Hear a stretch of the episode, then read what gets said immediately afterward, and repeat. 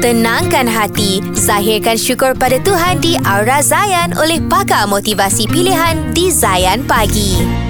Assalamualaikum guys, saya Farzana Rais. Hari ini insyaAllah kita akan bercakap tentang kecewa.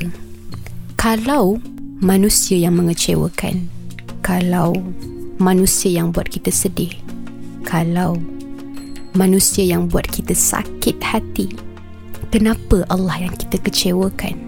Kenapa Allah yang kita tinggalkan?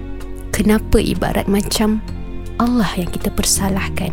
Kadang kita ni kan terlalu mudah kecewa dengan perkara yang kita tak dapat. Sebab kita masing-masing ada ekspektasi.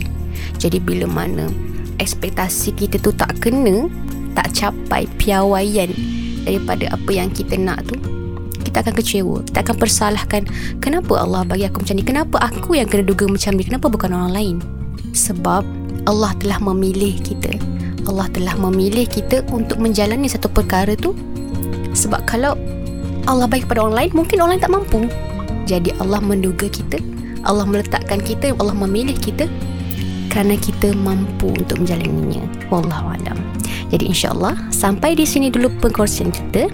InsyaAllah bertemu lagi kita di next topic yang mungkin akan lebih kena dengan keadaan anda. Jadi jangan lupa follow saya di Instagram Farzana Rais dalam pengisian jiwa. Letakkan Allah yang pertama, maka kau takkan jadi yang terakhir. Assalamualaikum guys. Nantikan perkongsian berikutnya di dalam Aura Zayan daripada pakar motivasi pilihan hanya di Zayan Pagi. Zayan, destinasi nasyid anda.